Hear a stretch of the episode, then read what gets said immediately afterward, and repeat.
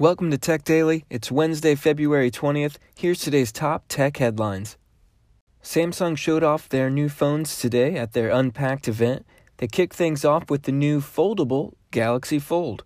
It goes from tall, skinny phone to squarish tablet, can display three apps at once, and goes on sale in April for almost 2000 bucks.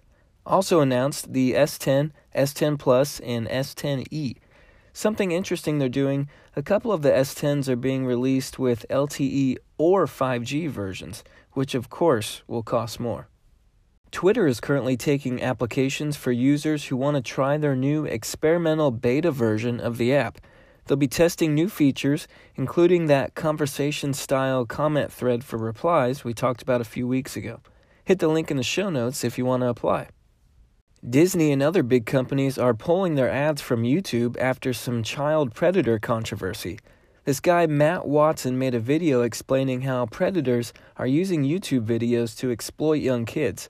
Predators are leaving comments on certain videos with the timestamp of the clips that sexualize kids in the video. YouTube has already started deleting the comments and accounts, but so far Disney, Epic Games, that's the Fortnite guys, and Nestle have pulled their money out of YouTube. That's it for today. Check out techdailypodcast.com for the show notes. Thank you so much for listening, and thank you to our sponsor. If you like the show, please share it with someone today. I'm Shane Lothar. You can find more of me at shanelothar.net. This is Tech Daily. I'll see you tomorrow.